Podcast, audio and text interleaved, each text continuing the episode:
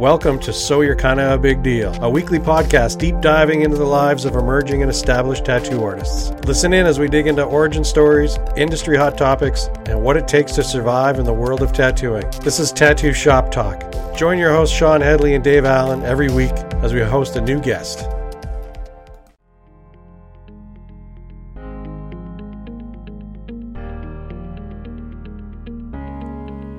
It's no secret Dave and I have a good guy connection, but we have a great relationship with many respected suppliers.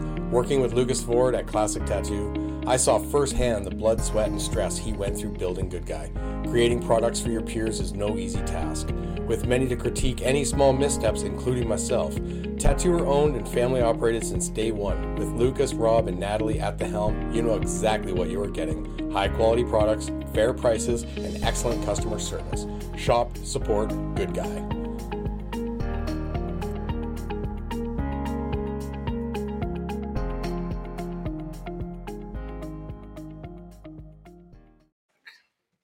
Oh, you're in for a treat today. Got your G0 ready for this shit? Are you hungover? Jake, I'm hungover. I'm hydrating. Were you a few wobbly pops in last night? Yeah. 10 too many. We'll just start with like the big question. So many people out there think you're cool. Oh, why are they wrong? Because you don't know. Cool has never been my job. But in deep down, we're all fucking nerds anyway. Oh, 100%. Right? Oh, absolutely. Yeah. Yeah. Yeah, awesome. James, thanks for joining us today. Thanks. James Tex, in case you don't know, never seen his face before. Yeah, don't like showing it. You wouldn't have as many followers. That's right. Your OnlyFans has got like... You guys are mean, man. I wonder if a tattooer could do an OnlyFans. Like, if you left Instagram and went onto OnlyFans, like someone like yourself who has a following, I just said... I'm only putting my tattoos on OnlyFans. What videos? And like feet. And feet. No. No followers. Yeah, no, there's jujitsu people that have them. Golf players have them. Yeah, like that, it was over. Cool. It's overrun with porn, of course, but it started out as Yeah. It started out as almost like a tutorial kind of like masterclass. That's what it was originally supposed to be. Based off like the thousand followers rule. Like if you have 1,000 followers, you should be able to monetize that too. No idea. Okay. Yeah, no idea. But I know there was golfers on there that were like teaching how to swing, cooker. Like now there's like how to swing.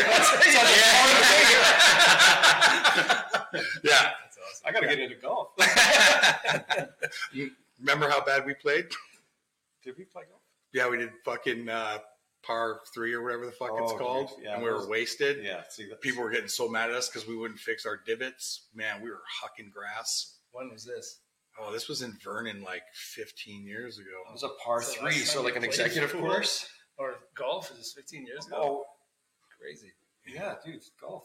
I thought we were going to get thrown off the course because we were drinking moonshine, I think. Yeah, that we just poured into like 2 liters of like pop bottles. And making fun of people. Yeah, me, you, and Laura. Yeah, it doesn't sound like you guys at all. When we used to drink, it was fucking way worse than this. Yeah. Buckle up, baby. You guys both don't drink anymore? Oh, no, I drink. I just might have like 2 beer a month. Yeah.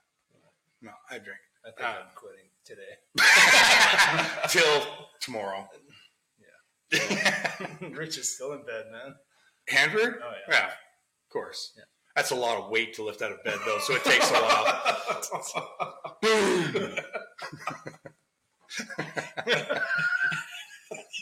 He won't even see this so much later, so and by the time he does see you, he'll forget. That's the diabetes.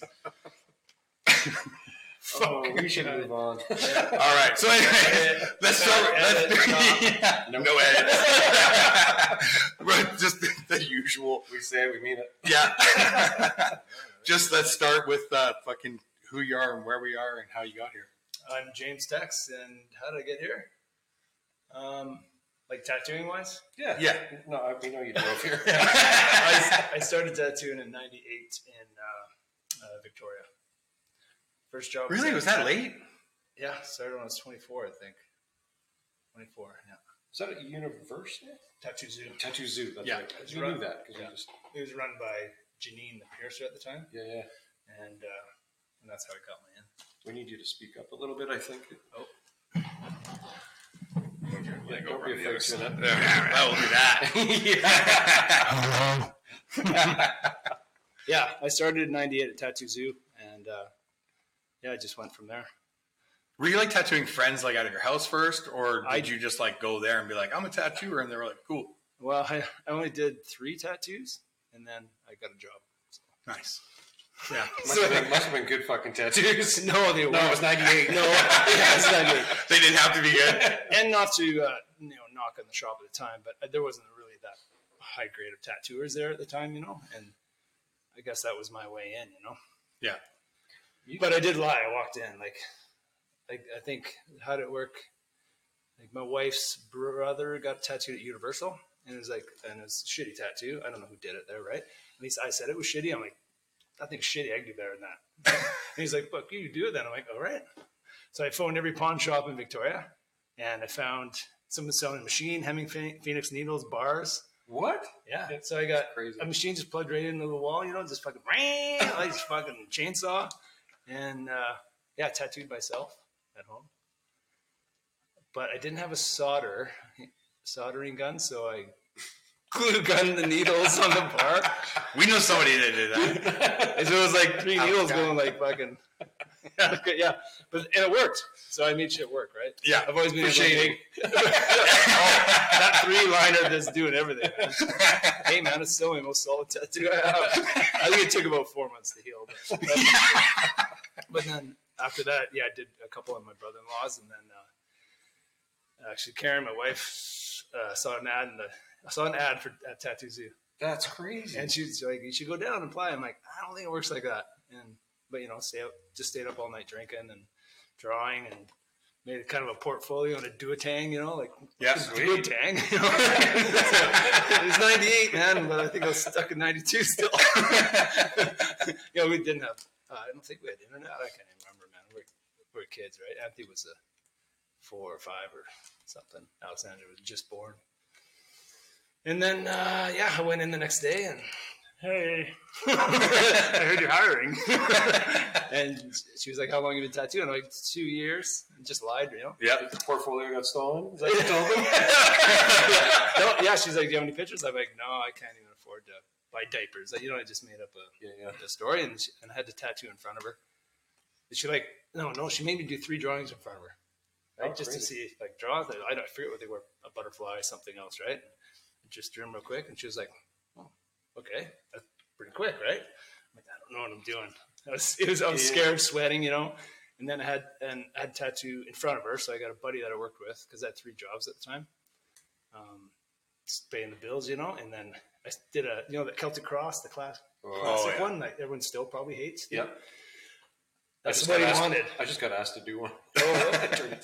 So that was my 4th tattoo, I guess. Oh, they call it the cross, right? And I put it on with pit stick, you know. Yeah. And then did one line, plug in my machine, right? You know, like here we go. I don't know what I'm doing. She's watching me. She obviously knew I was an idiot, you know. Did one line, wiped, half the stencil went off. And I'm just like, okay, you know, you start sweating a bit. You know? There's no air conditioning in the shop, anyways, but sweating. Yeah. And then do another line, wipe. Fucking gone. And I was fuck. And I got a little mad, and I threw my machine like I do. And she was like, thankfully she was such a sweetie, you know, and she's like, oh, calm down, you know, calm down, idiot. You know? But she gave me another chance. I actually came back the next day, tattooed another friend of mine, just a small one. And she was like, fuck, that was fast. When can you start? And that was it. And so did you ever finish the Celtic Cross? I covered it up. I fixed it up. Yeah. I mean, it wasn't a stencil. You could just put it right back. Yeah. But back then it was, you know, blind leading the blind for me. I didn't know what I was doing. Yeah. I felt I had no right doing it. You know what I mean? So you tattooed a friend of ours back then. Ian. Yeah. The twins. Yeah. The twins. Oh my God, you remember? Oh, he's awesome. Yeah. Man, he had some cool tattoos, right? And I didn't know who was who. And he knew who was who, you know. And I thought it was pretty cool, man. Yeah, yeah. Kind of like a punky kind of twins, right? The punky twins, he still looks exactly the same, just a little bit heavier. Fuck, they are. Yeah, every time you see him, you're like, geez, you're a big human being. Yeah, and you're like, I remember him being a tall, big guy. Yeah. Yeah, they picked me up off of a park bench in Gastown and took me home. They were going to stomp me because they just thought I was some fucking piece of shit. And the kid, Jojo, was with him, was like, no, that's Shawn Hedley. He's a tattooer from Toronto. And they were like, oh, he shouldn't be out here sleeping. Because I was wasted. I just was like, this is as far as I'm going to make it. And just laid down and went to sleep. And they picked me up, and I fucking woke up on a couch in the morning, and I was just like, well, those are nice giants. Yeah, yeah. And then, the one giant walks by. He's like, morning. And I was like, oh. And then the other one walks by wearing different clothes. So I was so fucking confused. I was just like, what is happening right now? Anyway, so that was my introduction to the twins. Yeah. And then, I tattooed them to stay at their place. Nice. I remember years later, after meeting you and your career was established and everything, Ian coming and saying, oh, you want to see an early James Tex tattoo? So it looked good. What was it? It was a clown. Oh, fuck. Like, I remember that now. Like, with a fucking outline like that. Fucking thick on it. Yeah. Like, it wasn't it was a solid tattoo, but I remember being like, fucking James Tex, I know. Let me take a picture of that. I mean, I actually never really drew until I started tattooing. So I hate you even more. Well, I mean, I knew I could a bit, you know what I mean? Yeah. I didn't think it was going to go anywhere or do anything, so I didn't draw. Yeah. Well, you said it last night perfectly in that clip. You put work ethic into it. You put work ethic into everything, right? Yeah, I got obsessed, and try to go full out, And did you do that right from the beginning in your career? Like, did you realize, like, I'm going to make this a career, so I got to fucking work at it? Yeah, well, after making some money, I quit a job, right? Yeah, I quit one of my jobs, and then I think 2 weeks later, I quit another job because I'm like, this is way better. Yeah, people are paying me to draw stupid shit on them. Right? Flying dolphins, flying purple dolphins, or whatever the fuck it is. There's either Haida, a flying cigar, we call them, or it was the island, right? So back then it was small and very touristy in the summer. But same, man. I did that floating dolphin. It's like, do you want it in water or anything? Like, no, low back or ankle. And it's like, no, I just want this torpedo. Yeah, like it's my spirit animal. Everyone's heads. I'm not a dolphin. Yeah. Okay, you've seen dolphins, like fuck, man. I'll never forget that tattoo brand flash sheet of the dolphins. Remember, and they put the one of the dolphin coming straight forward. It just looked like a great nipple. It was like, who's gonna get that, man? It's like you put that on an ankle. The Hold Fast Social Club keeps expanding and adding features to make the life of tattooers easier. We just launched a classified section for pros only. Sell your tattoo gear, prints, whatever, in one spot. This is on top of a platform with peer-to-peer vouching, direct connect, a wait list, and geo-searching. Now you can find guest spots or forever homes at studios everywhere. No guessing, no awkward conversations. See what shops or artists have to offer. Mark them as favorites or add yourself to their waitlist to let them know you are interested. Hold Fast Social Club keeps adding features to make connecting easy. Pros only, a place where the best of us can elevate each other. The last thing you see when a dolphin attacks you. So, you start off, you weren't drawing that much. What happened that lit a fire under your ass to draw custom stuff? Like, that made you realize, oh, this is what I want to do, rather than just the money's good, it's an easy job? I think it was just meeting people on the way. The people that worked at the shop, I think there's some they're good artists, better than I were, at the time. They're kind of new schooly, so I kind of just gravitated to that, and I was like, it's pretty fucking cool. So I don't know, it's a competition. Like, I think I could do that or whatever, I don't know, it just happened. Who was your first competitive or first person you wanted to catch or realize that's path you wanted to follow? I didn't think it was anything was catchable at the time, man. Okay. I was just happy to, put food on the table. Yeah. It really was, right? And I didn't, I wasn't at the time hipster kids didn't, it was more kind of piercery, kind of baggy pants, cool kids, and I'm just a dad rolling in with, I didn't have a cardigan in that. I still was not cool with that. But you were on your way. I was slowly maturing. Slippers and a cardigan. 24-year-old old man. But I didn't get it. People were coming in the door, and tattooers that worked there, they were 2 hours late, 3 hours late to their appointment. I'm just like, what the fuck is going on? I'm working 3 jobs. Yeah, yeah. And people are coming in asking for something. these fucking, I don't want to say turds, but. Turds. We were turds. They weren't even showing up. I'm like, fuck, man. So I'm like, I'll do it. So many of us. They come in and they're mad at me because I did it. But, you know, Janine asked, hey, Tex, you gonna do this? I'm like, yeah, let's do it. And then they'd roll in and you're doing my clients and they get all mad. I'm like, it's not going to work getting mad with me. You know what I'm saying? So it doesn't work. I think eventually, just, you know, there used to be like the back room, I guess, and you go up to the, you know, like a hierarchy or something. Yeah. You know? I think within 3 months I was in the front room because I was the only one that wanted to produce all the time and producing, right? So that's what she wanted. And I'm like, yeah, I could do this. I could do Cherry Creek Flash or whatever the fuck it was back then. I can't remember. It pays to be professional, right? Like, And I really didn't know what I was doing. So, But and then a lot of us that, you know, felt like we knew what we were doing. We were the ones that were taking it for granted. Yeah. Coming in late. Our customers are nothing without us. It's like, no, retard. Yeah. It's the other way around. I never did that. I always didn't take anything for granted, man. I felt that I was pretty lucky doing it, you know? Yeah. So. How long were you there for? A year and a half. And then? And then I was buying needles from Little Sarge in Calgary. Okay. He'd supply like cam needles back then. Yeah. So we'd have to phone him up, talk to him, listen to him, grumpo and blah, blah, blah, you know. And cool, it's a biker guy, right? Yeah. And then I think a couple times ordering, he was just kind of said the right thing. He was like, you should come fucking work out here, Tex. We got to line up out the door, he said. I'm like, bullshit. Bull fucking shit. But then I'm like, it was the winter in Victoria where the 4 days no one would come in the door, you know. Fuck, yeah. And there'd be like five of us like waiting for someone to come in to jump on, right? So we're, I'm like, I'm going to drive out to fucking Calgary.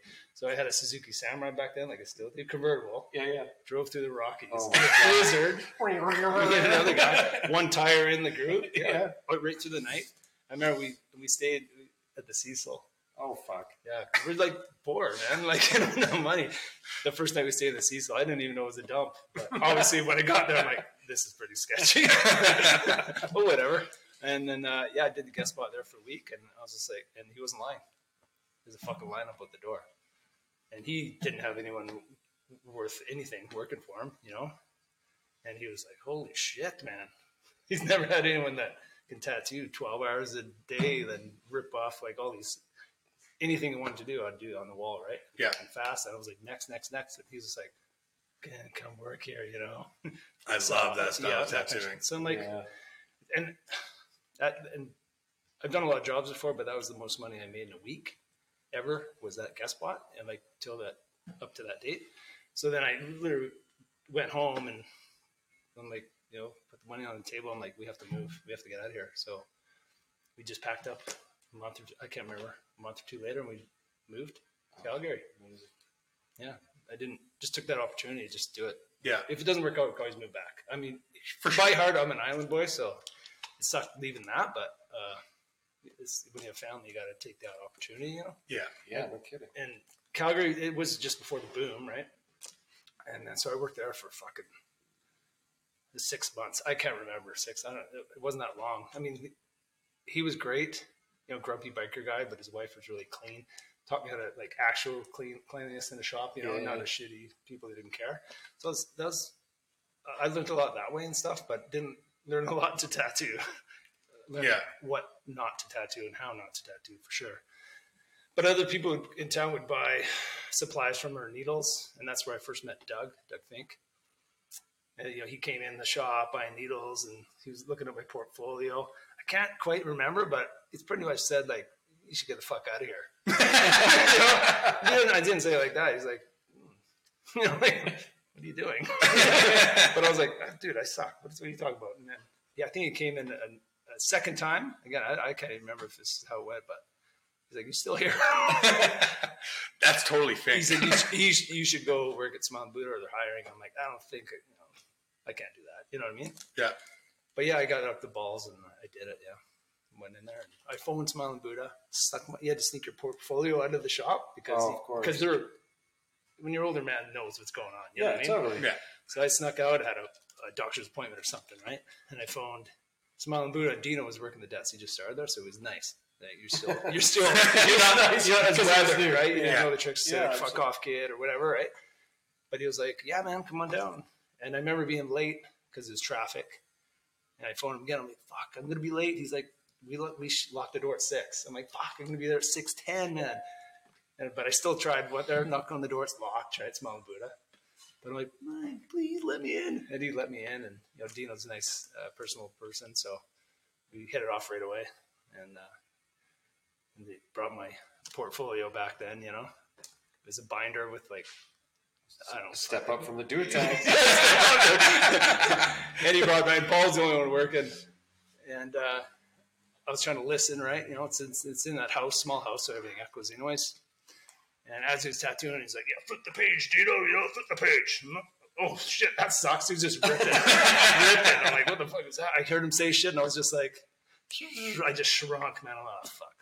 Yeah, obviously, I should get the fuck out of here, man. I should just leave that way. But Dino came out, and he's like, yeah, it'll be 5 minutes. So let's chat together or something, right? So it would end up being like, seemed like an hour, I think, you know, because he just kept working and chatting.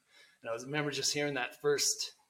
That was the first time I met Paul, or I listened to him for like chat to his client. And he's a pretty fucking chatty guy, right? Yeah. He always has great stories, you know, and I was like, holy shit, lots of fucking tattooer, you know, like I just remember feeling like intimidated and young and naive and stuff. And then when he was done, he came out, and, you know, washing his hands. I'm like, oh, big, tall biker guy. And you're like 26, 27 at the time? Yeah, 26, 27.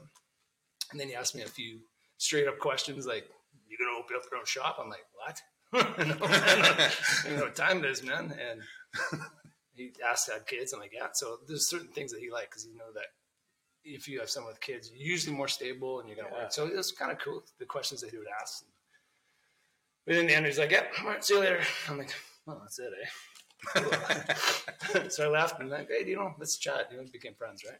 And I think, I can't remember if it was the next day or 2 days or that day, but he phones me on flip phone. We were driving on flip phone, and he's like, Paul wants to take you out for dinner and have another meet, like interview or something, right? I was like, oh shit, cool, man. Ooh, that's the next step, right? And at the end of the conversation, he's like, but don't worry, you got the job. Because that's, you know, Dino's a nice guy, right? So I was just like, Dino, fuck, hilarious. Oh, and I was stoked. I, you know, phone everyone, like, holy shit. And then I had to tell, of course, Grumpy Biker. The Grumpy Biker. Sean Perry was his name. Again, he was a really nice guy, but he was actually really happy for me. So. What's he gonna say? No, he actually phoned Paul and like, hey, I heard you taking Jackson or something. I can't remember how it went down because I was hearing this conversation. And I think I heard Paul go like, yeah. Like, oh, you know, not really. Yeah. He would never do that, you know, but he was trying to be respectful and nice, but yeah, it was just a different time, right? Yeah. No one really talked to each other. No. Everyone had their secrets and shit. Yeah, and I think I put in my, I don't know if it was week's notice or month, I think probably month. And I went in there a week early to see if I had any appointments or something, you know, maybe I'd have to draw for it, you know, and Dino's like, no, man, you're not drawn. You know? I'm like, do you have any appointments? Oh, yeah, you got a lot of appointments. I'm like, it was like 2-3 weeks booked out of fucking this one. I was like, holy shit. But it was like, say, 5 a day. I'm like, holy shit, you know, okay, yeah, this is solid. And then the first tattoo I did, I ripped it off real quick, tribal, of course. And I was like, oh, pretty quick, you know. So then it went from 5 appointments to like 10 appointments. And I was like, you're going to make me money. Yeah. Yeah, I did do that, I guess. Yeah. But yeah. It was cool. Got to see a lot of big, cool shit and a lot of cool tricks on that. So. And that's what everybody needs early in their career, right? Volume and exposure. Yeah. You know, I think that's, what more could you ask for? Yeah, it is a great opportunity. So you pair that with a good work ethic. Yeah. Well, yours might be over the top, but with a good work ethic, and that's... Well, I always thought there was only one way to do it. Like, why not? I don't know. Just do everything. I don't know. Yeah. Do it all. Do you think having kids made a difference? Like, do you think that contributed to that? Because I know when I was younger, yeah. All I had to look after was myself. So it was like, yeah, if I didn't have kids or even my awesome wife, I wouldn't be a go getter. That's for sure. You know, probably in jail. Yeah, but things changed pretty quick when I was young. So yeah, step up to the plate, and I did, right? Yeah. All right. So Buddha, 4 years. 4 years, yeah. And yeah, I quit there because me and Brett never got along. It's, you know, we're friends now and we joke about it, but it's pretty funny, the rivalry we had. But yeah, I quit and worked. I didn't have a job. I just quit. I was like, I'm done. And then we took the kids to Disneyland. Nice. Never been on a trip in my life and on vacation. I always never did. And I think Scott offered me a job. Scott Valdone from Eternal Village offered me a job when I was in California, on the phone or something. I think that's how it went down, but I didn't know I had a job, but I knew I was coming back once, so it was pretty cool. Oh, that's awesome. And then going there was like, for me, great, awesome, man, because it was way different. No, this is like, Scott's a technician, not just awesome coil machines, but just the way he tattoos, and it was a big change for me, and I needed that. Like, slow down a bit and think about what you're doing, Don't just bang shit out. Because I got pretty burnt out. And I don't burn out, but I got burnt out doing small stuff, Yeah. I just feel like I just need to tell these people, like, don't do it. don't. But it's like, I wasn't really allowed to, Like, you can't just be like, you should go home and think about this, But I really wanted to say that, Yeah. And then, but when I left, I had to phone my clients and give them the option to come with me or stay at Buddha. And that was pretty nice of Paul let me do that. And only like maybe a third of them stayed with me, because they were there for that name. Yeah, they weren't there for me, right? So, and I had realized like now I have to start building a proper name for myself, right? So then I actually started drawing what I wanted to draw, right? And it didn't take too long. It was pretty cool. I think it seemed like 3 months I was booked up a year and a half. So, and that was, and it hasn't stopped since. So no, but neither is your work ethic. Yeah. Like a lot of people in tattooing hit a point and then that's it. Yeah.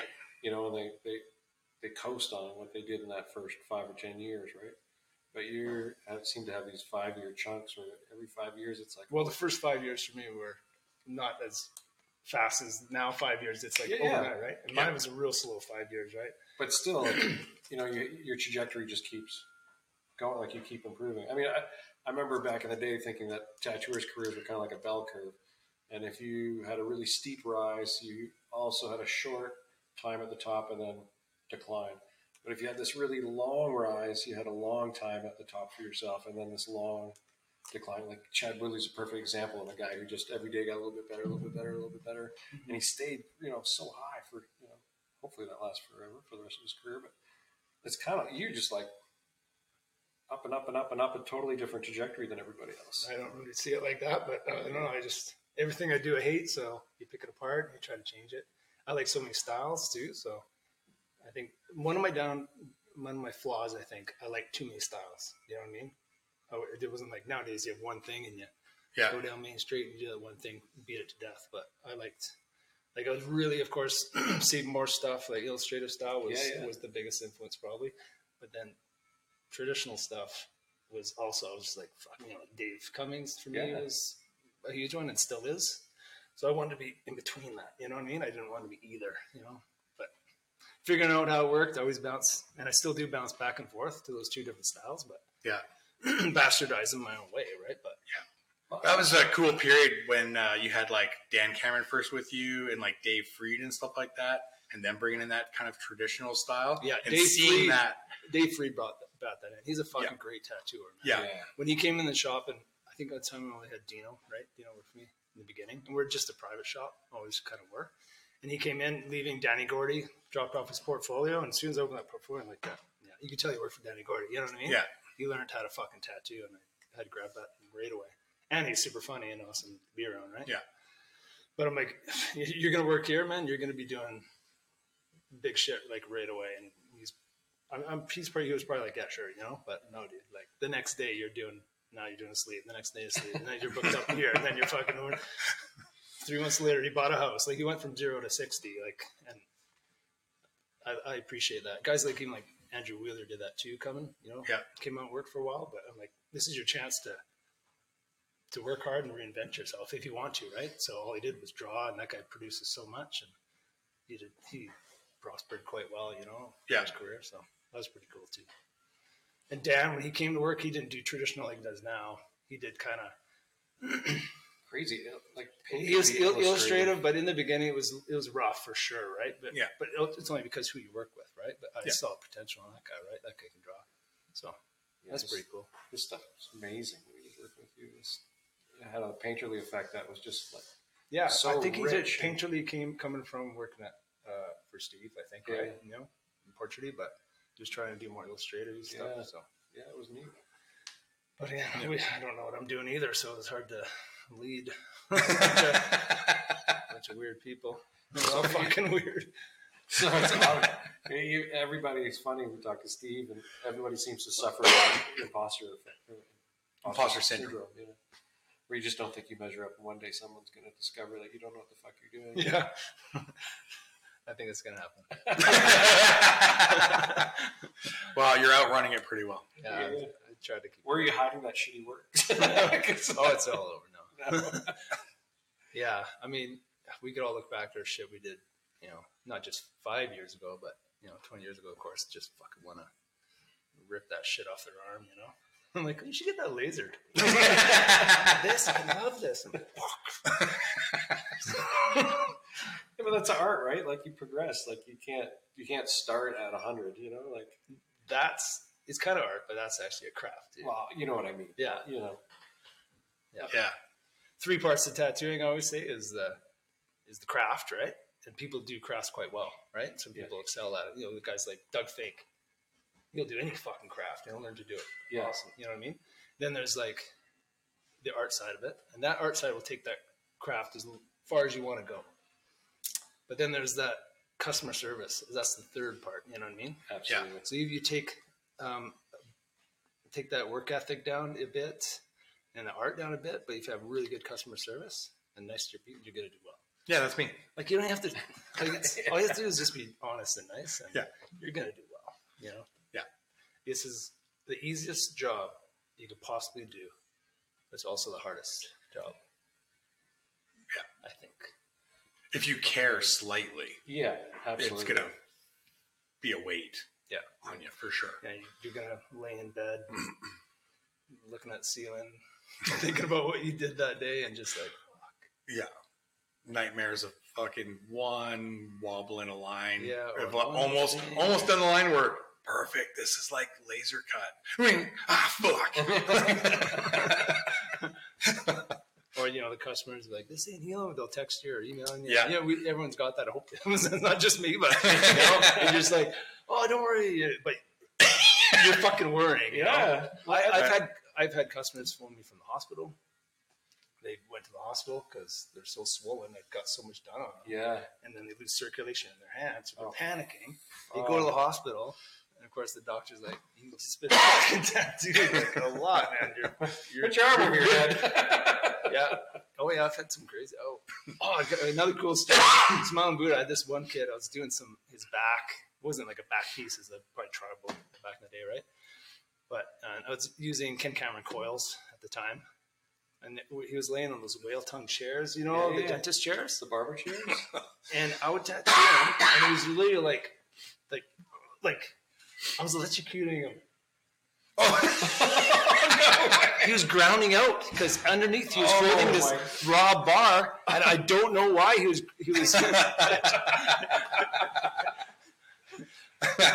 But crazy story is he had to go to the hospital that night. Because he was a tough kid, and he just fucking held on for fucking 4 hours. I was electrocuted for 4 hours, mildly, but he never said a fucking thing. Yeah, I think his mom phoned the shop, and was talking to Dino or something, and he had photos of black eyes and everything. He had to go to the hospital, electrocuted.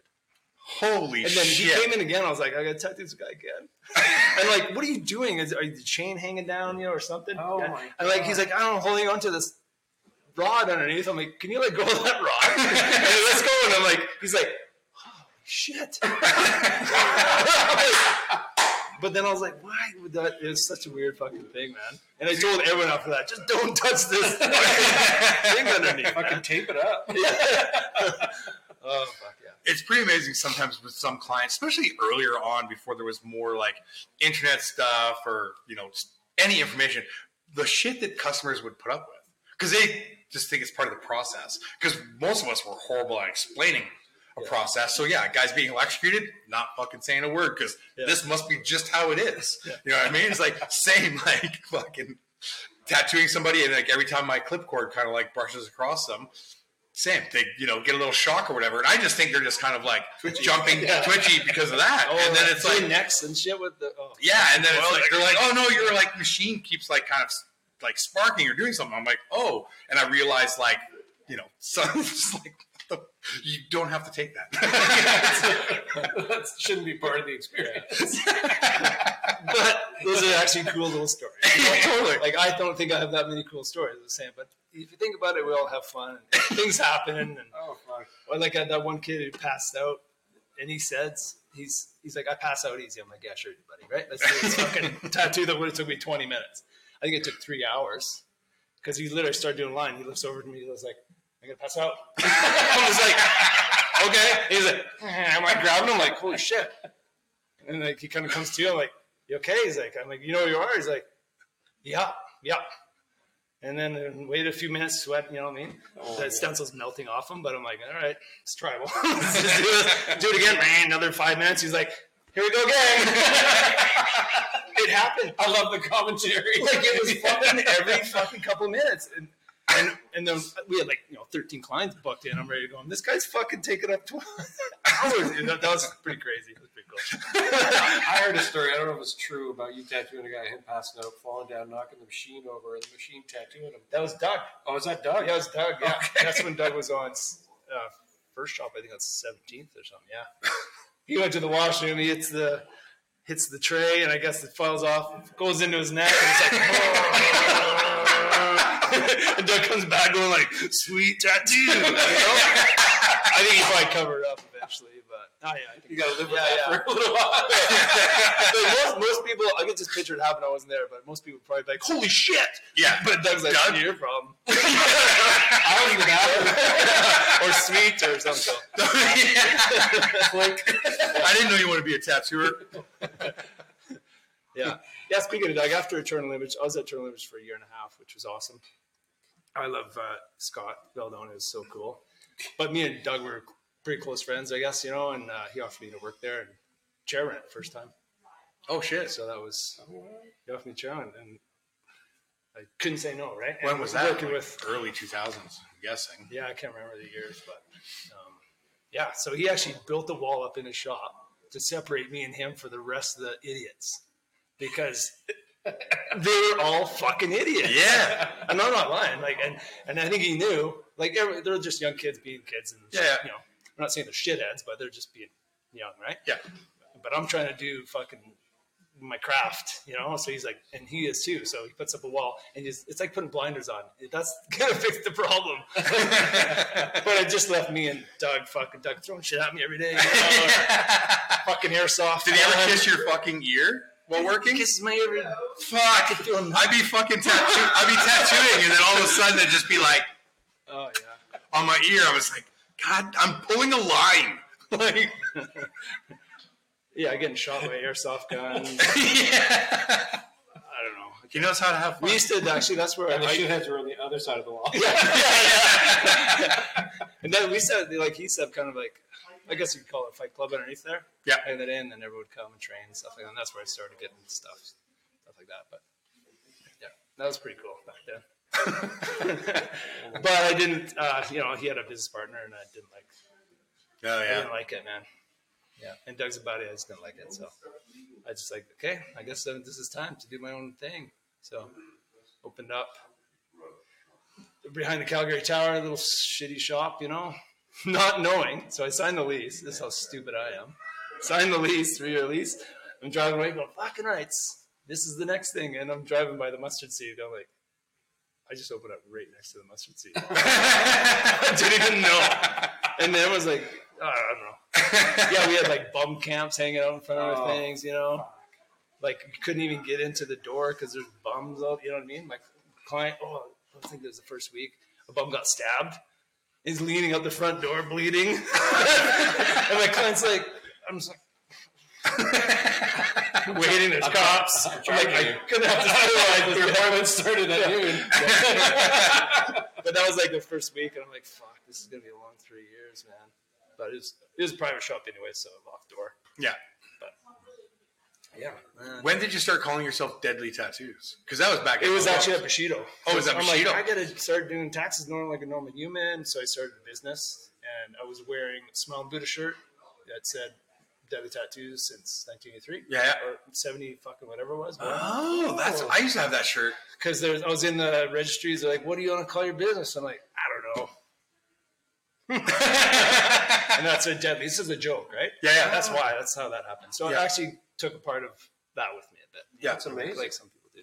So that's what it's not like. It's like fucking deadly. I didn't think of that. No, I know. I never. And I actually did. That's what I assumed. And I didn't. And I didn't ever think I was going to open up a shop. I never wanted to, right? Yeah. I just not. I hated it. I hate the idea of that too, right? But yeah, it's just the way it worked out. And I'm like, yeah, I guess Deadly Tattoos. Hilarious. That's how that worked out. I used to have a zip-up hoodie that was one side Deadly Tattoos and one side Eternal Image. Do you remember those? Yeah. Yeah. Fuck, man. That's probably a shitty hoodie I did. It was a snake. Oh, yeah, yeah. Yeah. Sweet, yeah. Yeah. Yeah. That was cool. Yeah. That was a cool hoodie. Yeah. Hi, Trevor. He's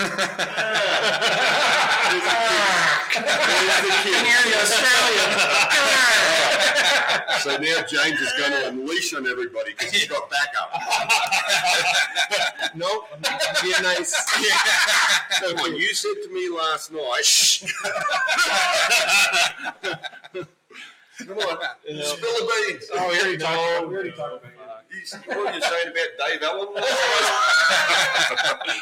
Oh, boom. Bring it on. No, I didn't say anything. Yeah. Well, you and Brett are friends now, but. Talk shit about him back then. Well, I mean, you can't talk. He's super talented. But yeah. I think instead of talking shit about him, what it's like to work with somebody that you there's friction, right? Like that, we all experience that in a tattoo shop from time to time. Yeah, and I think most people wouldn't have lasted in that scenario. I'm not like giving myself props. I was like, you know, I'd go home and fucking sometimes want to cry, you know, that kind of shit. But it was pretty hard mentally. It was hard. Yeah, but.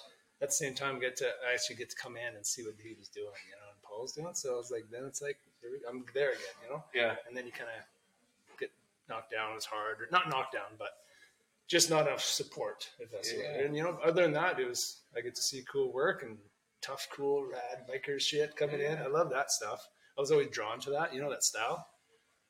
Yeah, it's pretty cool. Yeah, like the forge, right? Like fucking all kinds of cool shit coming out, but under a lot of pressure. Yeah. Yeah. Something. Yeah, a lot of, and I got a lot of like the handoffs. You know what I mean? Like don't want to deal with this shit. Yeah. Don't want to deal with this person or this art. Or, And I get. Yeah. But it all works out. You know, I had good clients and good people. Like everyone, like everyone would. You know. So when you opened the first Deadly, it was just you by yourself for how long? It wasn't too long. And then, Doug was going to fire Dino because Dino worked there. And I don't even think Dino knows that, actually. But and then I'm like, I'll fucking take him, right? Because, you know, we go back to Buddha days, right? Yeah. And then, he's been with me pretty much ever since, And then shortly after that, I hired Dave. And Dave killed it. And Kevin Johnson, heavy horse, friendly giant, right? And it was cool, man. It was fun time. Yeah, really good time. Yeah. That was an interesting time because that really, I was still pretty new to tattooing, and from what I recall, that really put Canada on the map for a younger generation. Like we already had our greats and everything, but then you had you and Steve coming and Big C. Really making a name for yourselves in Canada and people paying attention to younger Canadian tattooers. And you guys started bringing over lots of tattooers to come work and everything. And it was a real, not a scene, that's the wrong word, but a real community. And I really wanted guest artists to come on because I like that sense of community. Again, didn't ever get that at Smilin' Buddha. I think my first guest spot, other than my job at Fine Line, was Dustin's. Dustin Crouch, right? Yeah, yeah. So that was my first real guest spot, you know. And you know what? I've never actually tattooed with Dustin because, of course, every time I'm there, he'd flake out. I thought you guys did. He'd always flake out and bail on his clients. Well, I can't remember him tattooing. If he did, he almost like one time he put a stencil on a kid. Oh fuck, this is actually a cool story. Put a stencil on this kid, and the kid passes out. He's putting on the stencil, And that fucking kid scorpioned over that fucking chair. I thought the kid broke his fucking back. It's like, so, but of course, Dustin was like, can't hand to you. I'm off. You know, it doesn't take much to take a day off. Like, even when I was going to get tattooed by Dustin, and he flaked on me too, right? So Dustin had his, those days were when he was dealing with heavy depression. But I was visiting, I came into town, and he was tattooing a friend of ours' wife. She'd never been tattooed before, and he had a ton of tattoos. She hated tattoos up to this point. So she was nervous as fuck. She's getting this little thing on her wrist, and he's tattooing it, and he's halfway through, and he stops, and he looks at me, and he goes, I'm going to pass out. And he gets up, and he walks into the back, and he's laying on the floor, and I'm like, what are you doing? And he's like, I'm having a panic attack. And he was out. Like he's like, you have to finish the tattoo. And this poor woman, I come in and sit down. I put on the gloves. She's like, what's going on? I'm like, Dustin can't finish your tattoo. Have you guys had anyone like piss or shit themselves?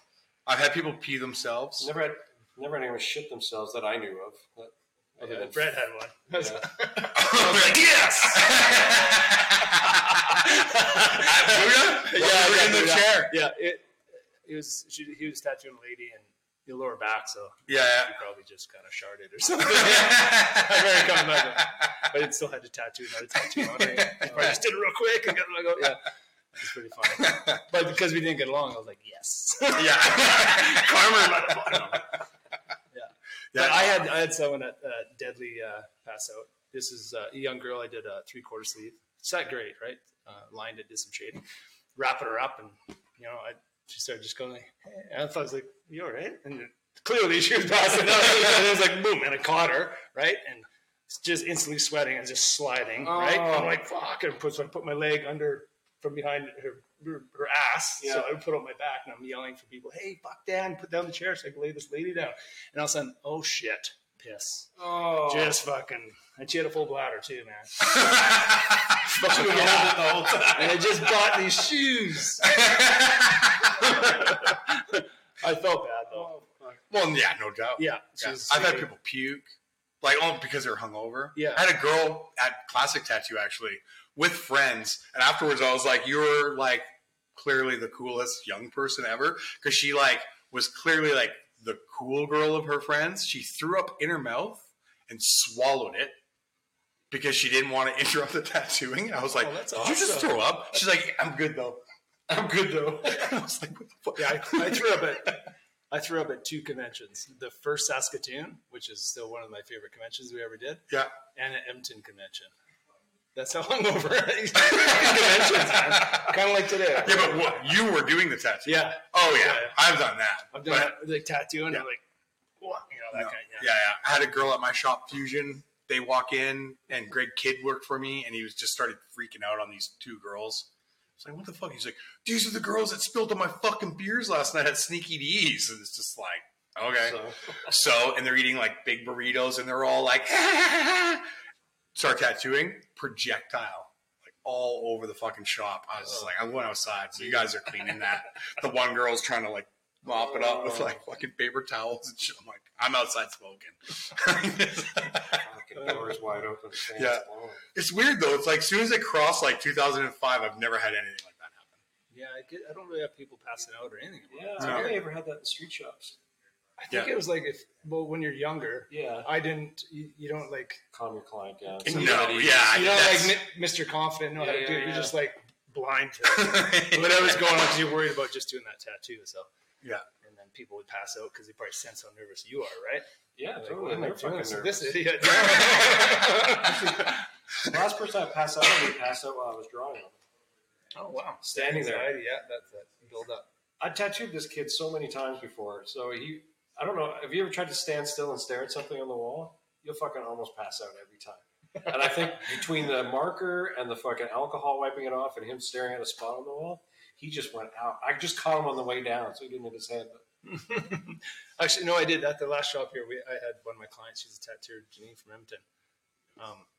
She passed out last time I tattooed her. I was doing her back-to-back days or whatever, but she went out for a smoke. I would hope she passed out. Yeah. Fucking back-to-back. I'm pouring ink. I'm looking at. She comes in the door. Looks like I thought she was like looking at a picture, and then she starts leaning forward, and then the wall is just like, I'm like, you okay? And then you tell she's half passed out, but she doesn't know what's going on.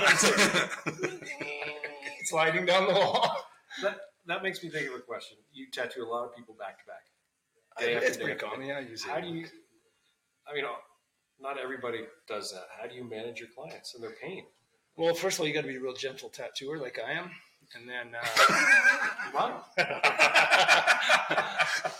I think it's all how you work. Deadly gentle, yeah. Gentle James, yeah. It's all how you handle your clients and how you work with the spots and stuff.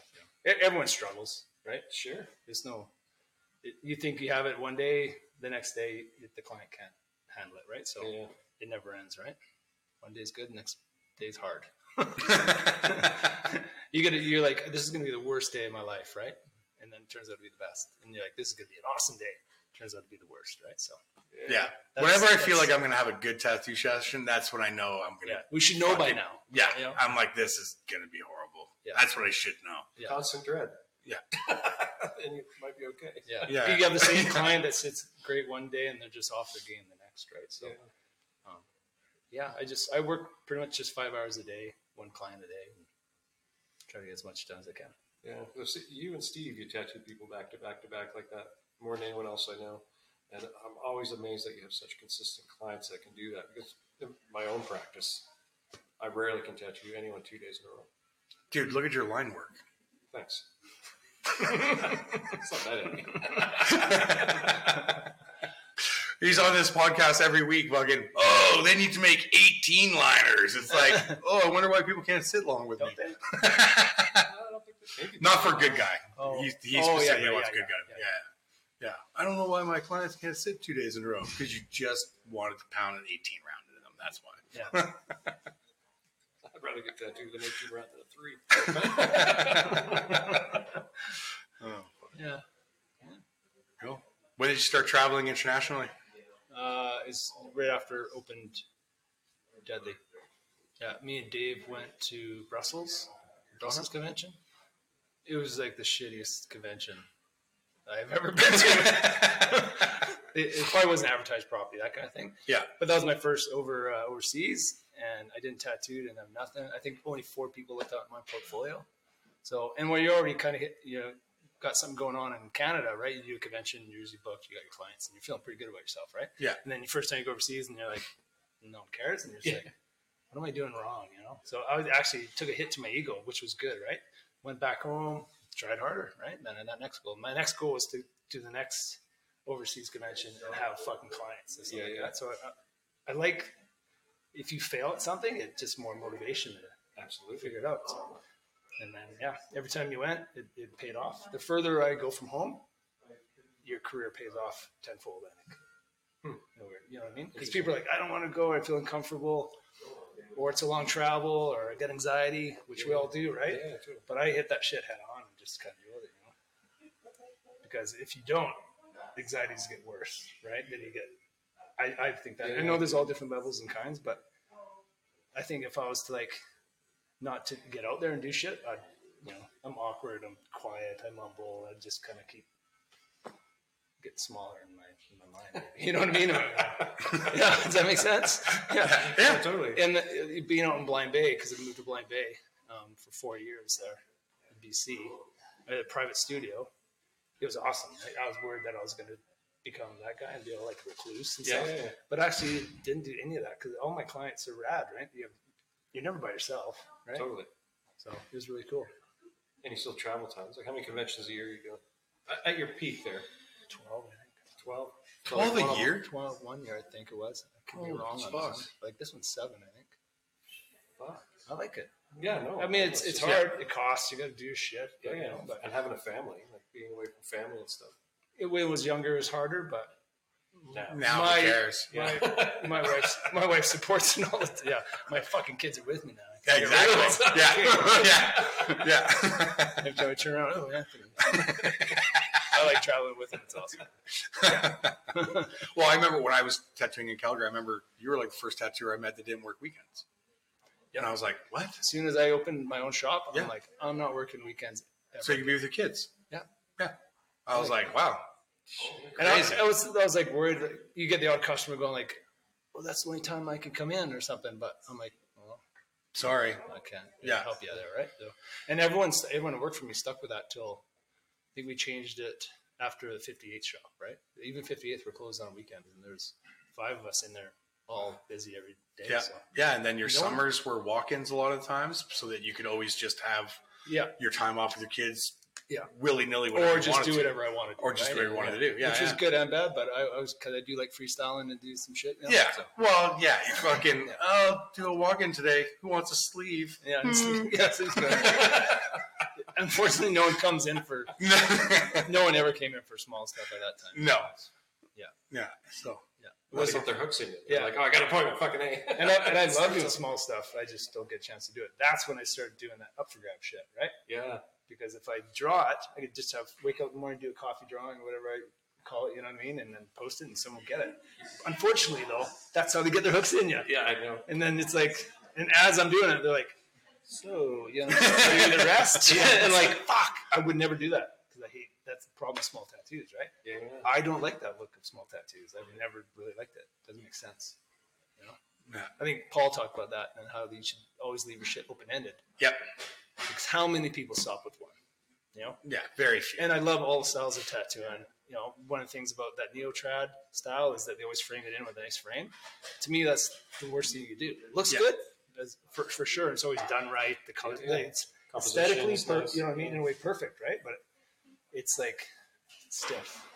Yeah. Put a frame on something stiff, right? And I've always tried not to be stiff with my drawings, no matter what. Even with a small drawing, you should always have flow in it, right? Mm-hmm. If it's that's why if it's a girl's face, you know, which we all like drawing girls, everyone does for the most part, you know, just that stoic face with no expression. I don't know, it doesn't tell a story, it doesn't no movement, right? Yeah. All you have to do is turn the head and turn the eyes, and now you have like a story, you know? Yeah.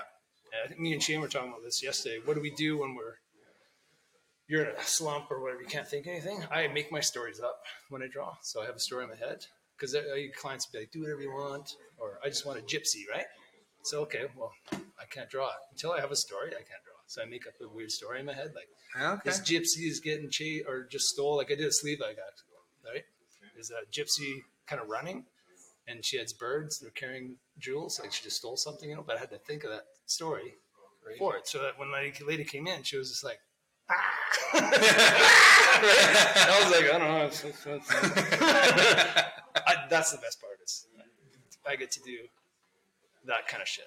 It's my favorite stuff. Think up something for people that don't have any ideas, maybe, you know? Yeah. Because I'm not conceptual that way really too much. I'm more of a literal tattooer, you know? Because at Steve is conceptual and like meaning and cool shit like that. Where I'm just like, I just want to skull and snake. I just want to do that. As far as this brain's going to go. Well, you touched on it with always being with your kids. When did you decide that you were going to make Anthony a tattooer? I didn't. He decided. Oh, yeah? Yeah. He was going to go. Did you ever think, though, when he was younger that you hoped, or did you even think about that? Or I thought about it, but it's like you have to let them do what they want. You know? Yeah. I mean, this ain't the Philip Lou family starting on an island or whatever, tattoo when you're 12 with no gloves. You have choices now, right? You know? Yeah. So, but yeah, he asked me, and hi, Anthony. No, he just asked him. I'm like, yeah, of course, but you know, like you're working for me. You know what I'm like? Yeah. You know? First back down, and again, chip on the shoulder was a little bigger, but yeah, he had to deal with like. Almost like a real, not a total real apprenticeship, you know, because I didn't apprentice, so I can't really do it like this, you know. Yeah. But we like he had to be the shop dude, doing all this stuff, doing runs, helping people out. But he also got to talk to everyone and deal with all these personalities. Pretty cool shit back then. Right? Yeah. Some people got taken to all the conventions. Yeah. I remember going to conventions, and you know, he knew guys. All you guys for the kids, you know, he was a kid, right? Yeah. That's pretty cool, man. Yeah. And he also had the pressure of being. The legacy of you. Yeah, and I think he's not. I don't know if he feels that. We all feel pressure. I bet you in the beginning it was pretty hard. I know it was, right? So that scared of failing would suck, right? Yeah, so, absolutely. Anthony, who gives you more pressure now, being under his shadow or Uncle Rob Noseworthy? Oh, yeah. Yeah. now, you still cast the biggest shadow. Oh, that's fun. Rob's awesome, eh? Yeah. Oh, fuck, he's the best. When I first met Rob, I knew it was good shit right away, you know? Just a straight shooter, normal guy kind of thing. That's why I gravitated to him a lot. But, and he'd be like, and I was a stress case, and I'm always high strong or he's the opposite. Right? Yeah, he was. You know? Because he's just coming into like the Noseworthy we know now, right? Yeah. He's really hitting the ground running there, right? You know, and he was like, Tex, why you stress? You could just, you have a choice. Stress or not stress. It's as easy as that. You know, I still remember that. And I was just like, fuck you. And then, of course, you know, when the pressure gets on, doing bigger stuff and more demand, you feel the pressure, right? Then you feel the pressure. Yeah. It's not that easy. But I learned to relax from meeting him. I actually learned how to relax a bit, not smell the roses so much, but like, yeah, you're right. You know, it's, what's stressing me to do? Yeah. Yeah. All right. Yeah, I don't know. Yeah. Are we there? I don't know. Are we there? Top five tattooers. Okay. Australian looming over us. Top five has pretty much been my five since day one. Steve, Dave Cummings, Grime. Yes. And Rob knows really, but he was the later one. Yeah. Is that five? No, it's four. Oh, fuck. There he is, too, man. I shouldn't have said his name.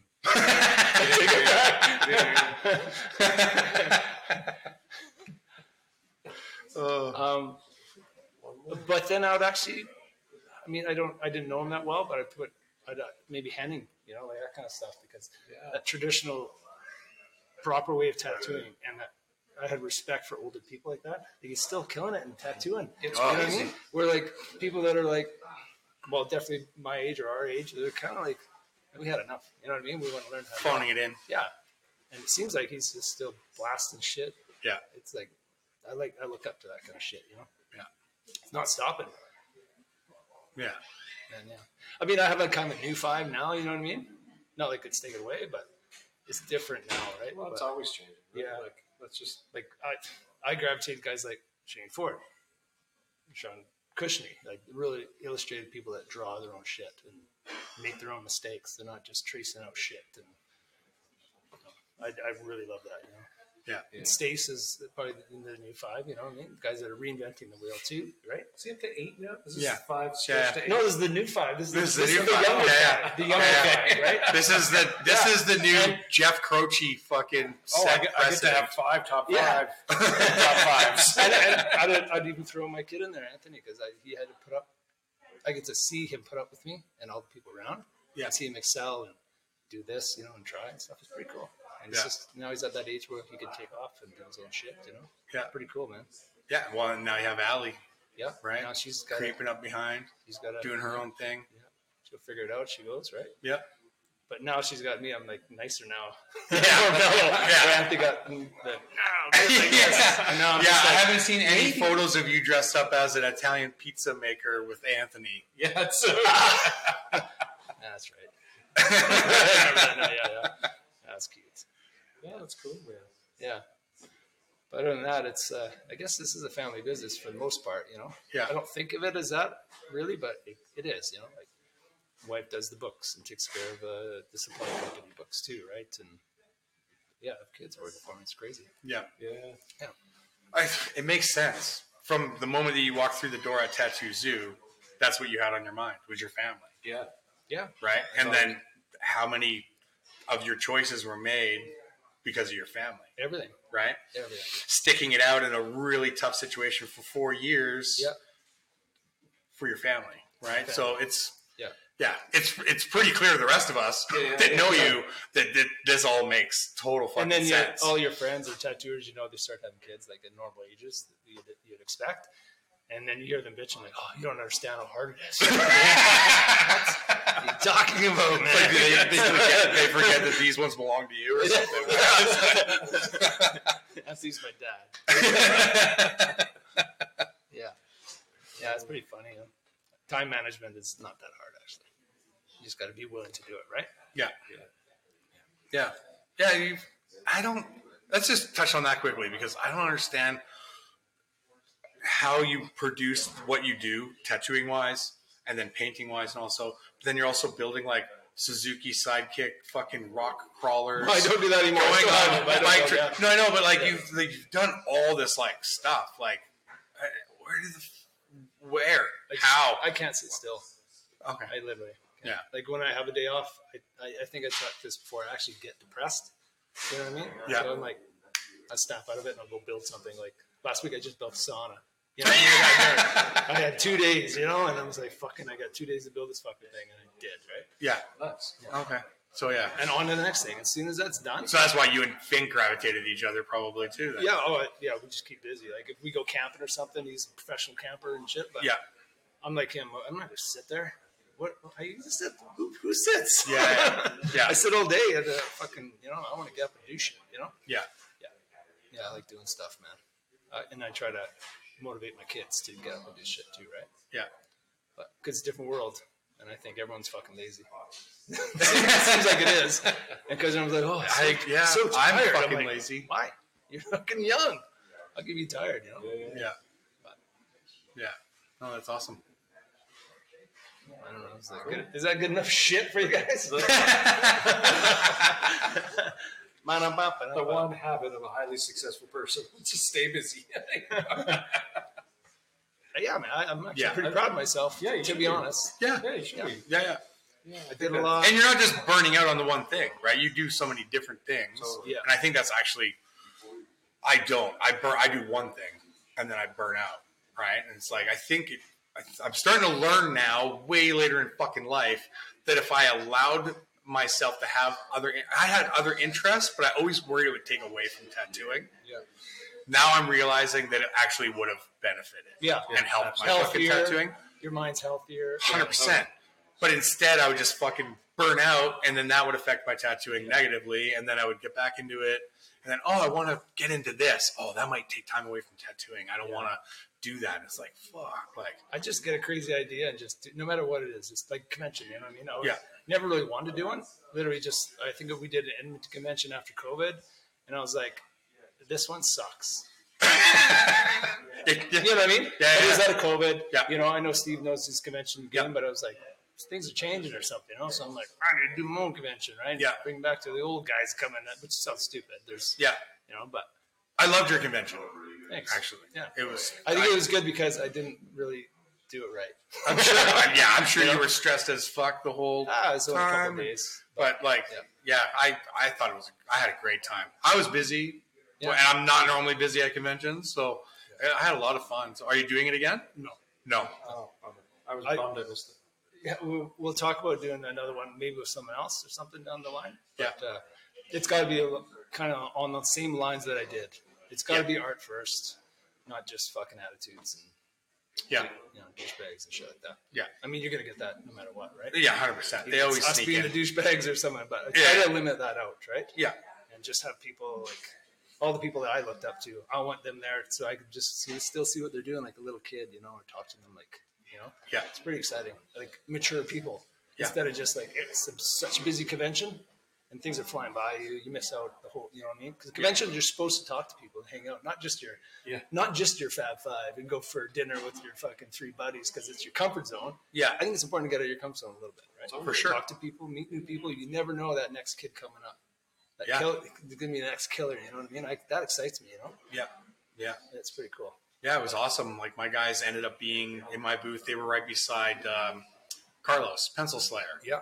You know, super nice guy, right? And my young guys, they're all nervous and they, hey, and he's so nice. And they're like, holy fuck, that guy's like so nice. I'm like, all these fucking people are nice. If you need more conventions, you're going to need more people. Say hi. Yeah. Be nice yourself. Yeah. They'll probably be nice back. Yeah, totally, right? It's like, I learned that from the first Saskatoon convention, which was just young. We're all young, whoever was there. Yeah. And, that's how I still have all those friends today for the most part. You know what I mean? Yeah. Like everyone was there still killing it today, you know, in their own way. So cool back then, you know? Yeah. You sounded old. Back then. Speaking of old guys, we got one waiting to get All right. Thanks, James, that was awesome.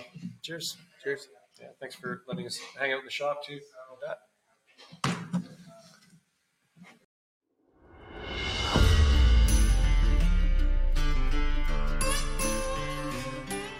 great getting to know Curly and this amazing guy that tattooed with one arm. You know, the customer had to stretch his own skin. So I did get blood poisoning from him twice. Twice? Yeah. Twice?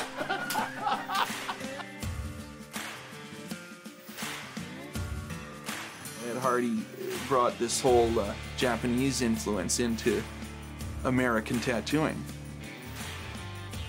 Once Dave Shore came onto the scene, it was like tattooing completely changed. If anybody could say anything about greaseball Japanese, it's fucking Dave Shore. Salty, piratey, bikery, just hard not to do. Man, he'd pull in on his chopper with the tattoos and the girls, and I mean, he was just like so cool, man. He captured vulgarity and pleasure and insanity and recklessness. Tattoo in the 80s or 70s, just not the same, yeah. You had to be a tough guy. I was scared shitless. Even though I was, you know, kind of a biker guy, these were bigger biker guys, you know? I'm not totally sure you could paint the picture accurately to somebody now getting into tattooing about what it was like then. And the only reason I would say, or I feel that way, though, is because they might not believe you. We had the limo waiting for him with all the lines of blow lined up at the airport. This is the way we do it in Canada. In like 80s, 90s, Paul Jeffries was like the king of tattooing. It wasn't just in Canada. Like, am I supposed to stop tattooing? Because if this is what I'm supposed to aspire to, it's not gonna happen. Each one of these old masters influenced groups of tattooers, who in turn influenced other groups of tattooers.